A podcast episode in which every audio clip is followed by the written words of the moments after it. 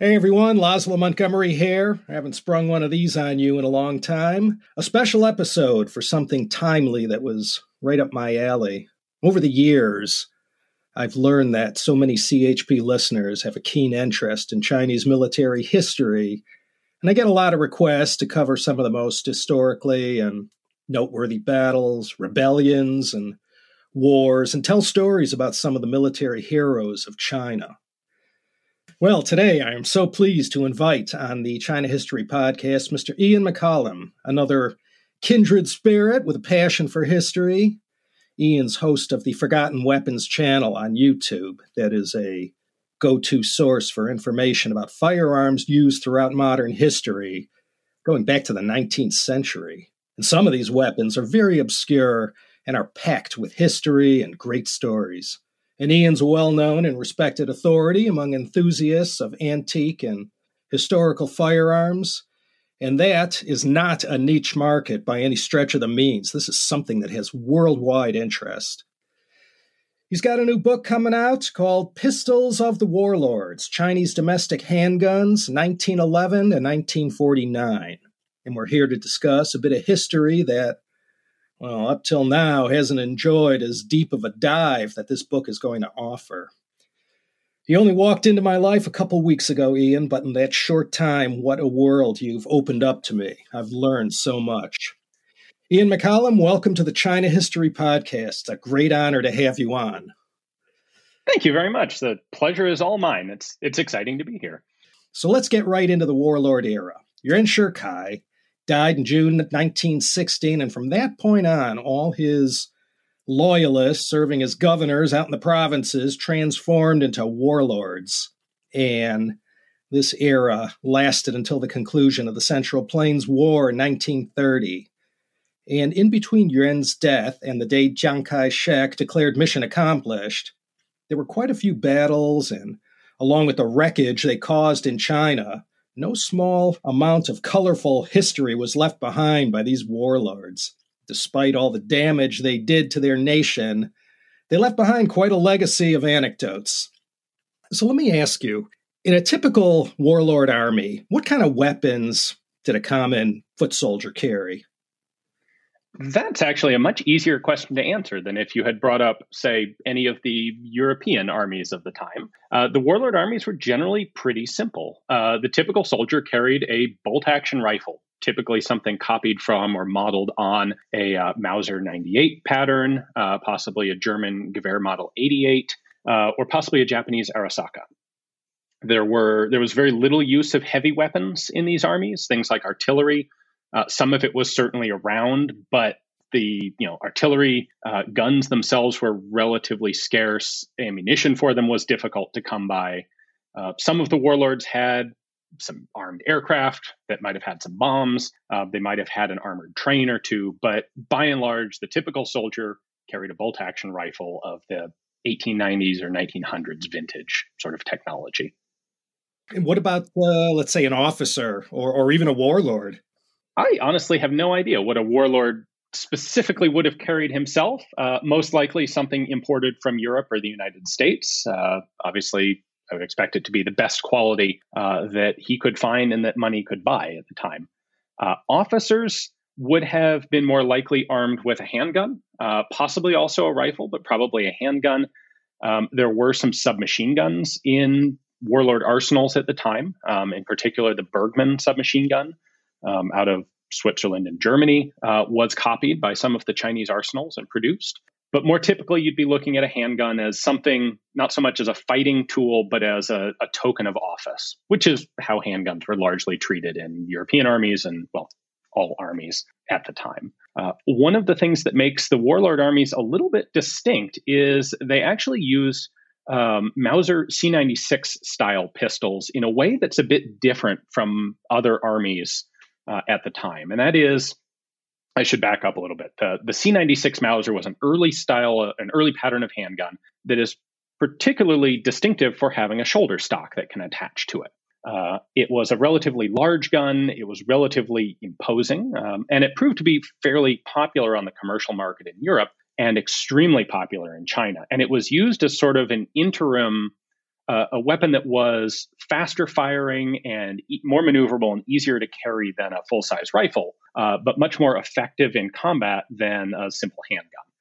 And the warlord armies, at least some of them, had whole whole units who were armed with essentially shoulder stocked pistols as sort of shock troops. And that's something in Western armies you would see that done with submachine guns, perhaps. Um, the Russian army would do that extensively in World War II. But the use of stocked pistols in this role is really pretty much unique to China at this time. Of the uh, collection of pistols presented in the book, do you think this this represents the tip of the iceberg of what was produced or imported into China during the warlord era? How comprehensive is the collection photographed in the book, do you think? That was one of my big concerns. So, um, to step back a little bit, the book that I'm I've put together it was based on a collection of about 250 of these pistols um, of of all the major types that were actually manufactured in China. Uh, so we know some of the guns that were imported into China, and we can talk about those, but they're not included in the book except as comparisons when your imported models were copied by Chinese arsenals or workshops. So one of my big concerns in putting the book together was exactly this question of am I missing things? Is this collection representative of what was manufactured overall? And the conclusion I'm very happy to say that I've come to is I think this this book and this collection that I built it from um, really are quite representative. There are I've been able to to look at a number of much smaller collections, including collections, well, photographically look at, not in person, but uh, smaller collections in China. And what I'm happy to say is I don't see really any examples of, of types that aren't represented in the book.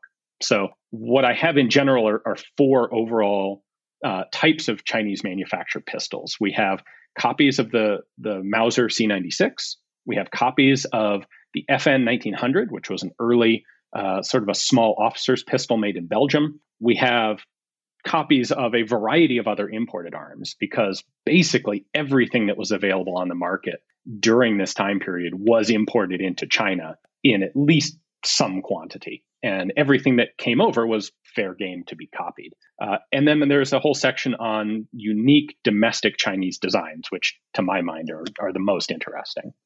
Have you are you aware of any other well-known collections of pistols from the warlord era outside the USA? You were, were you able to locate uh, any other collectors, maybe in China, Hong Kong, Southeast Asia, Taiwan? Yeah, who else uh, had collections that were able to add to what you were able to write about and photograph? I was not able to find anything nearly as comprehensive as as the the main collection that I built this book around, and that was that was a collection that was put together over the course of more than three decades by a, a truly dedicated and interested collector in this specific subject. Um, uh, however, uh, a few years ago, there was another, a much smaller collection, but probably a couple dozen examples that came up for sale in the United States that I was able to study. Um, I've been able to find a couple other collections in, in institutions in Southeast Asia, as you say. Um, the China military Chinese Military Museum in Beijing has a couple dozen of them on display. Uh, the Armed Forces Museum in Taipei has a number of them. And so while those those guns don't get into the book because I didn't have physical access to photograph them, I was able to study them photographically and confirm that they they fall into the same categories and patterns that I've uh, differentiated in the book.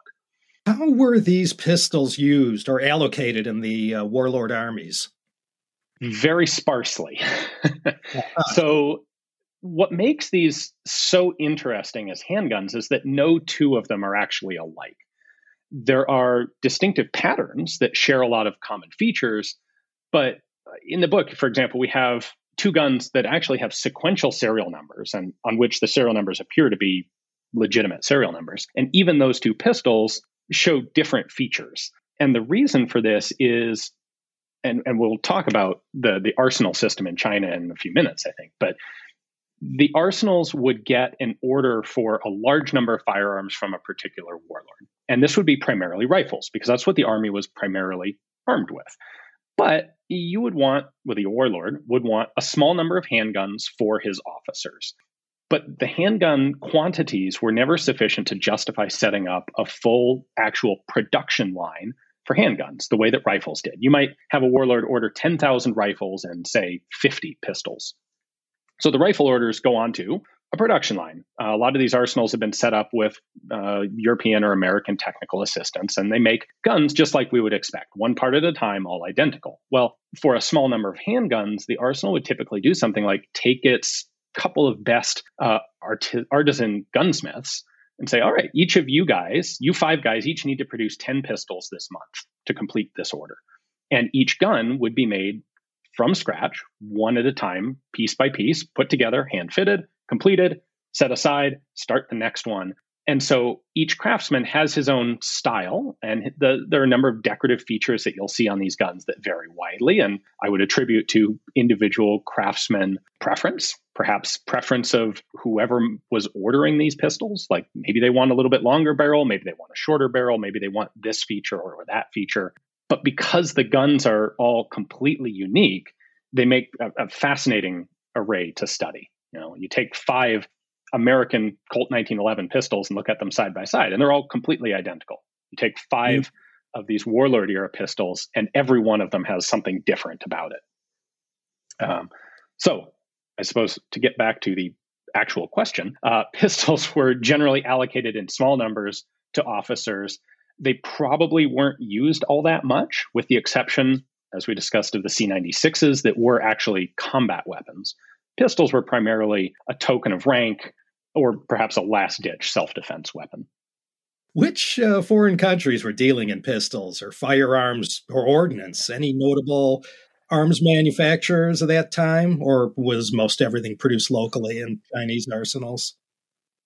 Basically, anyone who was making guns over this period, and this extends back, the, the beginning of this system extends before the, the revolution in 1911.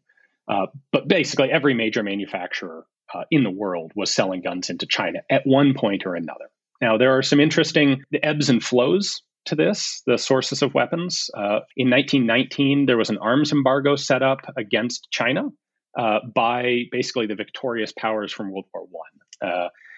But it wasn't signed by everybody. So it was signed by Great Britain, by France, by Russia, by the United States, but it wasn't signed, for example, by the newly formed state of Czechoslovakia. And so you will see a lot of Czech firearms uh, that were sold into China. It wasn't sold. It wasn't signed by Switzerland. Um, the Sig company, uh, which still exists today, uh, Sig sold a bunch of actually quite interesting and unusual firearms into China at the time. There was a massive demand, as you know, understanding more about the warlord era. There was a massive demand for arms of any kind that could be imported. Um, outside the, the, arms embargo eventually was was dropped, um, and you will find imported guns that went into China uh, from Germany, massive numbers of C96 Mausers. Um, China actually accounts for the majority of C96 pistols ever manufactured. The majority of them were shipped to China. Um, a lot of pistols from Spain, a lot of pistols from Belgium, everybody was happy to take orders. And it, it's because, in part, they weren't dealing with a single unified national government. They were dealing with this multitude of warlords. And anytime one of these warlords, especially the ones who are located on the coasts, who had access to ports and shipping you know, possibilities, anytime they got some money, whether it was from fleecing all of their peasant citizens or from some sort of international loan, they were much more inclined to purchase guns from outside than to try and manufacture them. You buy it from outside, it shows up, you know the quality is great, and it's there and it's done. If you try and set up your own manufacturing, there's a lot more risk and a lot more time involved. One thing, uh, the book shows a prodigious amount of markings on so many of the pistols in the collection that well, they seem to make no sense whatsoever. What's up with that? That was like uh, really a trip. Why all these letters and arbitrary numbers? And were they engraved, painted? How were they applied? What what was up with that? So, generally speaking, the guns that were produced by Chinese arsenals have markings that make sense. Uh, they will have specific arsenal symbols on them to indicate where they were made. They will often be dated. They will have serial numbers that run in sequence and, and all make sense, just like you would expect from any other professional arsenal. The guns that were handmade, which includes most of these pistols, don't have any of that. Instead, what they were generally trying to do was And a lot of this, I should say, is theoretical because we don't have any written records of exactly what was going on. Um, but these markings are attempts to make the guns look like imported European pistols because the imported guns were known to be of excellent quality. You get a pistol from FN in Belgium or from Mauser in Germany, it's going to be great. You know, quality is as good as you could get. So if you are an individual craftsman making a pistol, what you would typically do is copy the markings that one would expect to see on the real deal. And the people that we're talking about here, both the manufacturers and the clients, generally speaking, were not literate in Western languages. They didn't speak German or French or English. Um, a lot of them, frankly, were not literate in written Chinese either. So the comparison I like to make uh, would be to this may not be the most flattering comparison, but to like the American frat boy who goes and gets a Chinese character tattoo on his arm and he thinks he knows knows what it means. And maybe it's maybe he maybe he's right, but he has absolutely no idea if those characters are actually properly drawn or if it means peace and serenity or means Bob's Noodle Shop. and the European markings on these pistols are the same thing. The typical Chinese user of the pistol isn't going to be able to tell if it says Mauser or if it says Wowser because the M is stamped upside down as a W. How much of that was trying to copy existing markings to make the gun look identical? How much of it was perhaps an element of superstition that these markings have an actual function in how the gun works? I'm sure there was an element of that. How much, you know, what the balance is between those two factors, I I can't say. All I could say is those some of those were uh, quite amusing. Oh, it's great. Some of them are some of them are just so close to really perfectly duplicating, say, FN or Mauser company mar- uh, logos or markings, and some of them are just completely off in left field. So, what was the setup for this period starting in 1916? What foreign weapons manufacturers have been operating in China since the Qing dynasty began its military modernization efforts? Well, that's really where a lot of this story for the the the armaments that these warlords had. A lot of it starts 50 years before the revolution. Um, during the the self strengthening movement in China, uh, you know, it's a reaction to foreign powers showing up with modern technology and really just pasting the the Chinese fighting forces that they come in contact with, which of course spurs China to improve its own military capabilities. And that's when you'll see a multitude of arsenals begin to be set up in China. During that period, like between the 1860s and the 1890s, there were some 19 individual arsenals established in China, most of them towards the coast, but not exclusively. And these are often set up with foreign military assistance. There was a lot of German assistance at the time. German technical advisors would be brought over as China was being used sort of as a pawn between the European powers during this period, they at, at, various times, various powers would be inclined to help China modernize if they think that China is going to be an ally to them, or perhaps disincentivize China to modernize if they think that they can take advantage of something. So, in the end, we see German support, we see some British support, we see American support at various times. Um, a lot of machine tooling brought in from Europe and the United States. Uh, you know, they may manufacture, of course, would manufacture the arsenal buildings domestically, but then they would bring in the machine tools from a company like Pratt and Whitney in the United States, which sold machine tools for manufacturing all sorts of things, including arms, all over the world. So it is the the formation of those arsenals is what put in place the foundation of the what the warlords were able to use to build their own armaments after the revolution. I see. Can you talk about the major government funded arsenals? Where were they located and what did they mainly manufacture? Were they controlled by the government or by the warlord, whoever controlled that territory at the time? Well, the original idea was the central government. Um, however, what the the central government came up with a plan for modernizing the military that would essentially defray the cost back onto each of the provinces. And the plan was to set up a set of new armies where each province would have two modernized standard divisions of troops. And the province would support the, the recruitment and the training and the well the ongoing support required to maintain those divisions. And generally, especially for the more well to do provinces, that would involve building uh, armories or arsenals, not necessarily to manufacture all the weapons, but certainly to maintain them, to store them. Uh, some of them set up arsenals to manufacture ammunition. That was done in China during this period to some extent. Uh, and in places, also setting up military academies to train officers and prepare men. And the idea was this would create a, a very effective modern national military force that the national government didn't have to actually directly pay for itself.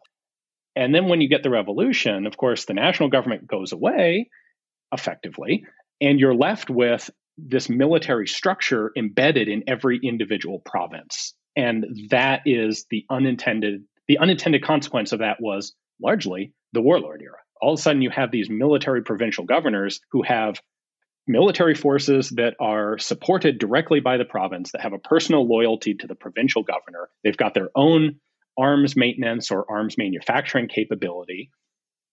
Presto, they're all going to have a way to try and compete and try to take control of the whole country. Now, for the laymen, you know, who are listening, what's the significance of the FN 1900 and the Mauser C96? Why these two models in particular, what's their background and why were they copied so extensively in China uh, during the warlord era? That is a fantastic question. And that, in part, is, was a, a huge part of what I was trying to find out writing this book. And I have a few answers, but I don't have all of them yet. So, part of what I'm hoping is publication of this will help spur more research and more interest and draw out any records that may exist. But what I can tell you is um, what made the 1900 and the C96 particularly popular guns is the fact that they were in China well before the revolution. So, part of the establishment of the system of new armies was the Qing dynasty sending representatives to Europe and to the United States looking for small arms that it could purchase and adopt for use by its own forces and perhaps license for local manufacture. That was a relatively common thing at the time there are some great records. There, for example, there's a picture of Hiram Maxim in the in the United Kingdom. Uh, he invented the Maxim gun, which was really the first modern effective machine gun. There's a picture of him with a couple of Qing Dynasty, uh, basically sales representatives who showed up to try out his gun, and they had a great time. Basically, in the backyard of his factory, they found a tree that was about 12 inches in diameter and shot it down with a machine gun. And there's a there's a picture that they took at the time we know that Chinese government representative shows up at, at, FN as well, and they certainly showed up at Mauser. There was a substantial amount of military support um, and industrial support for China during at the end of the Qing dynasty by the German imperial government. And so the C96 and the FN 1900 were two of the very earliest, truly practical, effective, reliable handgun. The handgun, as opposed to the revolver, the semi automatic handgun didn't really start to exist until about 1900. Um, the C96 is 1896, and it really is the first commercially successful pattern. And so, what I believe has happened is those two early guns came into China. They were effective. They were adopted by the Chinese military as it begins to try and strengthen itself and, and adopt modern cutting edge firearms. And by the time we get to the revolution, the ability to send out representatives and like research what's available and shop smart basically has kind of fallen apart with the the fall of the imperial government. And so there's a lot of trust put in these guns that we have now. We know these patterns are good. We like them. We'd rather have this than take a chance with some other new thing, which maybe it won't work, or maybe it's some dealer 5,000 miles away in Europe who's just trying to fleece us and will sell us some junk. It's, you know, how do you tell? You, you know, especially once you have warlords, you kind of get one chance to make a purchase. And if it goes badly, you know, you're not writing the guy a bad Yelp review. There's not really anything you can do about it. and so I think it's a matter of we're accustomed to this, we like it, and we're going to stick with it. And so that's why when we're not able to import a lot more of these guns, we'll start making them ourselves. And in some cases, even if they are being imported in other places, maybe here I am inland or I'm a warlord who doesn't have a whole lot of money, uh, and I can't afford to buy a big purchase of, of modern guns from Germany. So I'll have my craftsmen at my little arsenal put together 10 or 20 or 100 of them. How did so many of these pistols from the warlord era uh, make it to these shores here in the United States? Another excellent question. Um, most of the time, we don't know, but I have some good theories. Uh, there are some facts that we do know for sure. And one is there are not very many of these pistols in the United States compared relative to how many were initially manufactured. So, for example, we're talking hundreds of thousands of legitimate German Mauser pistols shipped to China. And there's nowhere near that many that have come back into the US. So, the way that they did come in with Mauser pistols, they were often imported through a formal legal process as late as the 1980s and 1990s. These guns remained in China. Uh, they remained in use in China, although obsolete. And once, uh, when it became feasible to do so, there are a number of companies in the United States who went to China looking for surplus guns to purchase, to bring back, to sell on the American commercial market. And what would happen is they would be buying a lot of German C96 pistols because those are popular here in the US. They're known to be a historically interesting and a reliable firearm. But a lot of Chinese copies would get mixed in because the people doing the sourcing and the shipping, and frankly, they either couldn't tell the difference or just didn't care. The guns are very good copies of each other. And so a lot of them came in that way. And it's interesting, you can tell those because they actually have import markings on them. Um, that was required by the US government to mark the company and the location of import. And so you'll find Chinese made guns uh, that are typically import marked as being made in Germany because they're copies of Mauser pistols and the person doing the import didn't recognize the difference. A lot of the totally unique the, the what I think of as the true warlord era unique little pistols um, came back as souvenirs with combat veterans. Uh, U.S. soldiers from World War II brought them back. Uh, we had a couple in the collection for this book that actually had uh, formal paperwork that was issued at the end of World War II, allow you know authenticating that this soldier is allowed to bring this pistol with this serial number back as a trophy. And so we see a number of Chinese pistols coming back that way. There was U.S. presence limited, but there was US presence in China during World War II. And there was also, I'm quite sure, a, a not trivial number that were taken as trophies by Japanese soldiers and then brought back to Japan, where they were subsequently taken again as trophies or as souvenirs by American soldiers in the occupation of Japan. We can see that that may sound like a, a pretty extensive trail of, of ifs, but we've seen that absolutely take place for other conflicts like Vietnam, where we can see, in fact, one of the pistols in this book has American bringback papers from Vietnam, where it was in China for some time and eventually made its way into Vietnam, uh, where it was then captured by an American soldier during the Vietnam War. And I think that is the primary source of importation of those pistols into the United States. Were the uh, Mauser C96 and FN type pistols used differently? So yeah, the the C96 and the FN type pistols definitely were used differently. Um, and in fact, actually, what's kind of interesting is among the unique Chinese copies, we see pistols made uh, for both purposes. So the C96 was seen as sort of a, a, light assault carbine, isn't really quite the right word, but it was a, a light, handy, close range stormtrooper sort of firearm. Um, and there were units of the Chinese armies that were equipped exclusively with those. And in fact, you can find a lot of photographs of C 96 Mausers in military hands. And there are some of the Chinese domestic designed pistols that are of similar setup. So you'll find them with longer barrels, with larger magazines, and with shoulder stock attachments. Uh, sadly, we were only able to find one of these that actually still had its original shoulder stock but a substantial number of them that were cut with a, a, a locking slot to attach a shoulder stock. Uh, a couple of them, in fact, sidetrack slightly. The original FN 1900s on the grip panels, they were embossed with a logo or a, a picture of the FN 1900. So, sort of a meta recursive thing there. Um, and we see that copied on a lot of the Chinese pistols. They'll include a, a, picture of the pistol on the grips of the pistol. But there are a couple where you'll see the picture of the gun shown with a shoulder stock attached to it. So we may not always, we may not generally be able to find the original shoulder stocks, but we see pictures of them right there on the gun, which is kind of cool.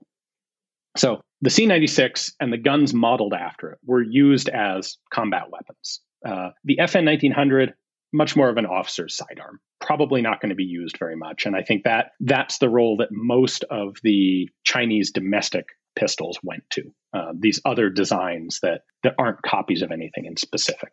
They were they're typically small, typically 32 caliber like the FN 1900, and they they would have been an officer's sidearm uh, or possibly a defensive weapon. If you had access one way or another, if you were perhaps a slightly wealthier uh, a soldier from a slightly wealthier family and had the means to acquire a pistol um, just for personal protection, um, I could see these pistols being used in that role as well.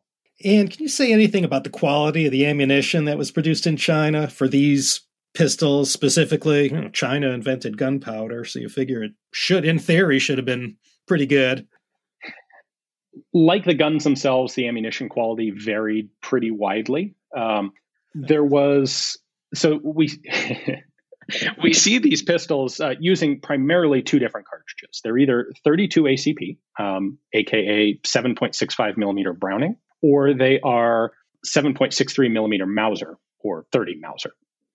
Um, the 30 Mauser is from the C96. The 32 is from the FN 1900. Uh, as far as I've been able to tell, there are some resources, there are some reference works written on Chinese ammunition from this period. Nobody has been able to identify formal arsenal produced Chinese 32 caliber ammunition. We know a bunch of it was imported. Uh, it was imported from Germany. Uh, it was imported from the UK. It was imported from Belgium at various times. And what's interesting is cartridge collectors have dug up a substantial number of fake 32 caliber ammunition where it's it's 32 auto but it's the head stamp on it is a faked copy of a european head stamp just like we see with the pistols so you'll see fn you know a typical fn head stamp on 32 would be the letter f the letter n and a two like a two year date code and you'll find those that were made by some chinese factory where it's an f and then the n has been stamped backwards and a date code that's fairly prevalent on the 32 ammunition, which kind of makes sense to me. The 32s are guns that were not really serious combat weapons. There wasn't going to be a need for a lot of ammunition for them. So the wealthier warlords would simply buy a batch of it rather than try and spin up production of their own. The poorer warlords would make, you know, they had a, a less capable facility manufacturing it that was trying to make it look like imported ammo. Uh, 30 Mauser, there was definitely quite a lot of imported as well as being made by legitimate proper Chinese arsenals. Uh, and so some of that you'll you can see out there in the, the cartridge collecting literature. Um, the one solid number I've been able to dig up uh, by 1937, something like 20% of ammunition used in China was manufactured in China. And it probably wasn't higher than that earlier during the warlord era. So predominantly we're talking about imported ammo. But again, that's for rifles. You're you're having most of the ammunition that you're shooting in the armies in this period was rifle ammunition, rifles and machine guns. The pistols weren't going through that much. So, so out in the field of battle, how easy was it to repair a pistol or rifle that failed? Was this something that any soldier knew how to repair or troubleshoot? Probably not. Um, there are different sorts of failures in firearms. If the gun simply malfunctions, it's easy enough to take the, you know, eject the cartridge and put in, you know, load a new cartridge and try again. And typically that's the sort of thing that will happen if a gun gets dirty or dropped in the mud or hasn't been cleaned in a very long time. Now, with these Warlord pistols, it's a little harder because first off, being generally handmade, we really don't know and the users wouldn't have known what the heat treating was like. So if you're making a firearm that's going to have to withstand significant pressures and, and, parts of it are moving very quickly when it fires, the quality of the material that it's made out of is very important. And the manufacturing itself, you know, are the parts all cut to the right tolerances? That's important. But heat treating is also equally important. Uh, typically, with a pistol, you'll you'll cut the parts out of a relatively soft steel first so that they're easy to manufacture, and then you'll harden that steel through a heat treating process. It is far more likely that a lot of these pistols were improperly or never heat treated, and that will lead to parts bending or breaking with sustained use. On top of that, because these are all individually manufactured pistols, you can't just swap out a part. So if you have your standard issue rifle as a soldier and something breaks on it, the extractor breaks. Well, there's probably another one that you can get that part off of and just put that part into your gun and then it'll work. Typically, the sort of thing that an armorer would do or a, a, a small refurbishment depot, but it could be easily done. With the pistols, you're going to probably have to have someone manufacture a new part for you from scratch because there is no standard model for the pistol or for any of its component parts. If that thing breaks in the field, find a new one, basically. uh, we actually have one of the guns in the book where the front of the slide is visibly bent up because every time it fires, that slide hits into the back of the frame. And it's been fired enough by somebody that that slide is actually starting to bend. And uh, for these pistols that appear are photographed in the book, any of them, to the best of your knowledge, still operable? Yes, I can attest directly that at least one of them is, uh, because I actually took one of these pistols out to a local shooting match here. Um, filmed it. Uh, by the time this podcast is up, I expect that video is actually live and visible. Now, the gun that I took out was one of the small batch, uh, small number that were actually manufactured in quantity by a real arsenal. Uh, and in this case, it was a pistol manufactured by the Shanghai Arsenal. It is it's one of my favorite designs in the book. It is mechanically based on the FN 1900, but it was intended to be a combat weapon. It's got a much longer barrel, it's got a longer grip and a longer magazine, and it's got an attachment slot for a shoulder stock. Sadly, I don't have the shoulder stock. Um, it's got a rear sight that can be adjusted for shooting out to 500 meters, which is incredibly optimistic. But um, I took that pistol out to a shooting match and it ran not quite perfectly, but very, very well. Um, I actually placed quite well in the match too, which was a, a nice surprise. So, what do you know about all the various arsenals? I mean, I'm aware of the ones at Dagu and uh, uh, Taiyuan and Hanyang. What what can you tell me about these uh, Chinese arsenals?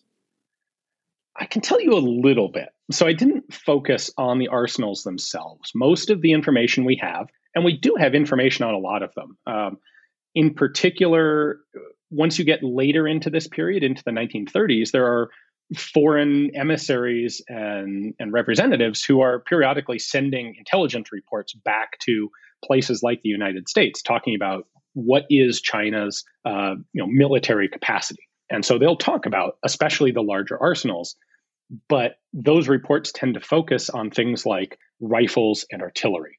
And virtually none of the, the documentation that I had access to mentions pistols. They will occasionally mention Mauser pistols, um, because, as we've said, those were treated more like combat weapons. But when it comes to these, the, the small handmade pistols, there's virtually no reference. Now, in the book, um, we have because we cover copies of the C96, and that was more commonly manufactured by the large arsenals, we do have some that we know are from specific arsenals. Taku is a good example.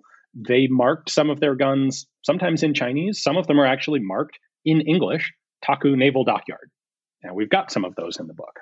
The Shanghai Arsenal marked its guns in Chinese on the grip panels, and we've got a couple examples of those. The Taiyuan Arsenal did, again, marked its pistols, some of its pistols in Chinese. So on those, we generally have some sort of information about quantities that were manufactured, and those are generally earlier production guns. Like the Shanghai pistol I just mentioned that I was shooting myself uh, was manufactured, if I remember correctly, in 1916. Production for that whole model was basically like 1911 through 1916. The well made arsenal pistols are generally pretty early in this period. In handling some of the pieces from this collection, you know, what you've uh, acquired on your own and, you know, the ones loaned for the purposes of producing this book, do you ever wonder about the history of the individual guns? Do you ever think about the stories they might yield, who used it, who handled it, what action did it see? Absolutely.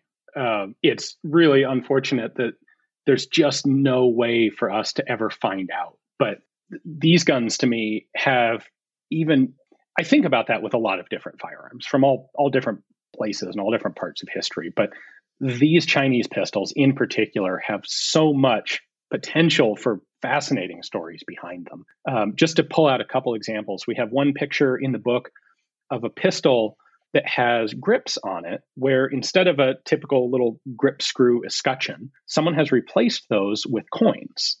And they are Japanese occupation currency from the early 1940s. And I would love to know that, like, what were the circumstances? Was this a pistol that was captured by a Japanese soldier and, and put together like that? Was it something that was done? Was there a significance to those specific coins in the hands of a Chinese soldier who put them into those grips? I'll never know. Um, we have a pistol in the book that has some some carving in the grips that includes what I think is a name, but the characters are so worn down that it's just not legible anymore. You know, who was that? It's a incredibly weird, interesting pistol to begin with. And then it's got this personalized marking on the grip that we just can't identify. One of the pistols, one of the C96s, when we were taking it apart to look at the inside, we pulled the grip panels off. And out comes this little rolled up scrap of paper that, with three lines of Chinese writing, that is, as best I can tell, a permit to own this pistol from the 1970s. And this is a gun that was manufactured in a warlord arsenal in probably the 1920s. But it's been around. It went through the warlord era, it went through the Chinese Civil War, it went through at least two decades of communist China, and eventually it got imported into the US. And I hmm. can only imagine the stories behind that gun. If only they could speak. How can other collectors who have additions to the models you've shown in the book contact you? Well, uh, there are a number of places that you can see my stuff and reach me through Forgotten Weapons. In the case of Chinese pistols, probably the best contact address would be info at Headstamp Publishing. I would love to get more information, especially if it turns out that there is a pattern that I missed, or what's really tantalizing if someone out there actually has some written record uh, or or even you know authoritative oral tradition record knowing where some of these guns came from, who they were made for, exactly when they were made. We know the general idea, but any records that were associated with these pistols, so far as I have been able to tell, have been lost or destroyed. Um, I've talked to a number of groups in China during the course of writing this and came to the conclusion that we know as much or more in the American collecting community about the history of these guns as anyone in China does, which is really unfortunate. But that's part of my hope in, in publishing the book is to bring bring these things a little bit more to light. And hopefully we can dig up some information. So info at Headstamp Publishing. If you have something, I would love to hear it. Great. Well, hopefully this uh, our little talk will generate some some interest and some long lost uh, collectors out there will will uh, reach out to you. Well, Ian, this flew by. You know, uh, in the uh, China History podcast, I talk about wars and battles, but never down to the tactics or the actual tools of battle. There's an old uh, Chinese saying, "走马看花." hua," to view the flowers while riding a horse. So this has been a, a real treat to get back to the warlord era. And instead of galloping through those years from 1916 to 1930, it was a pleasure to stop and focus on one aspect of you know the great mosaic of Chinese history. Now, besides James Rupley's photography, I have to say the diagrams you provide throughout the book are so helpful and educational to someone such as myself, you know, who isn't familiar with the subject of firearms. And You made it so much easier to understand the mechanics and manufacturing techniques. And the introductory remarks at the beginning uh, explained a lot and uh, served me well in better understanding the wealth of content provided in the book. Your CV and bona fides and what you've accomplished to date and your contributions to the scholarship of these historic weapons is most admirable the repository of videos on your Forgotten Weapons YouTube channel is such a valuable contribution to the understanding and scholarship of military history and the development of firearms manufacturing. And with this new book, you you have coming out Pistols of the Warlords, Chinese Domestic Handguns 1911 and 1949. You're making a contribution as well to something that up till now it didn't get the attention it deserved. If anyone is looking to get copies of the book when it comes out, where should they uh, go look? Well, until uh, the 19th of June, or the 18th of June, I'm sorry, uh, we have a Kickstarter pre launch running. Um, the books are discounted for pre order there, and there are also some special versions and special extra offers that we have available for people. Once the Kickstarter closes, uh, we will then be offering the books at the standard retail price uh, through our website, which is headstamppublishing.com. Uh, we're anticipating to have the, the books in from the publisher or from the printer uh, and shipping out to people in December of this year. That's the plan. So check out the Kickstarter or and or the website. All right, I'll have all that info uh, in the show notes accompanying this program. Okay, Mr. Ian McCollum, I know you're a busy man. This has been one of the pleasures of my life getting to know you and how you've inadvertently served as my gateway into something that's of great interest to me now. So I uh, thank you for that. Well, thank you very much. Uh, it really has been a pleasure. I'm thrilled to be able to introduce this, what I think is a really fascinating subject, to people who um, hadn't had a way to experience it. So remember, Everything you need to know about every episode of every show in the uh, Teacup Media empire can be found at the website at teacup.media. And you'll find a uh, 10 part series that I did covering the history of the warlord era. So that's over at the uh, website, teacup.media. My deepest thanks, as always, everyone, for tuning in. I hope you all enjoyed this special CHP episode. I'll be bringing you more in the months and years to come.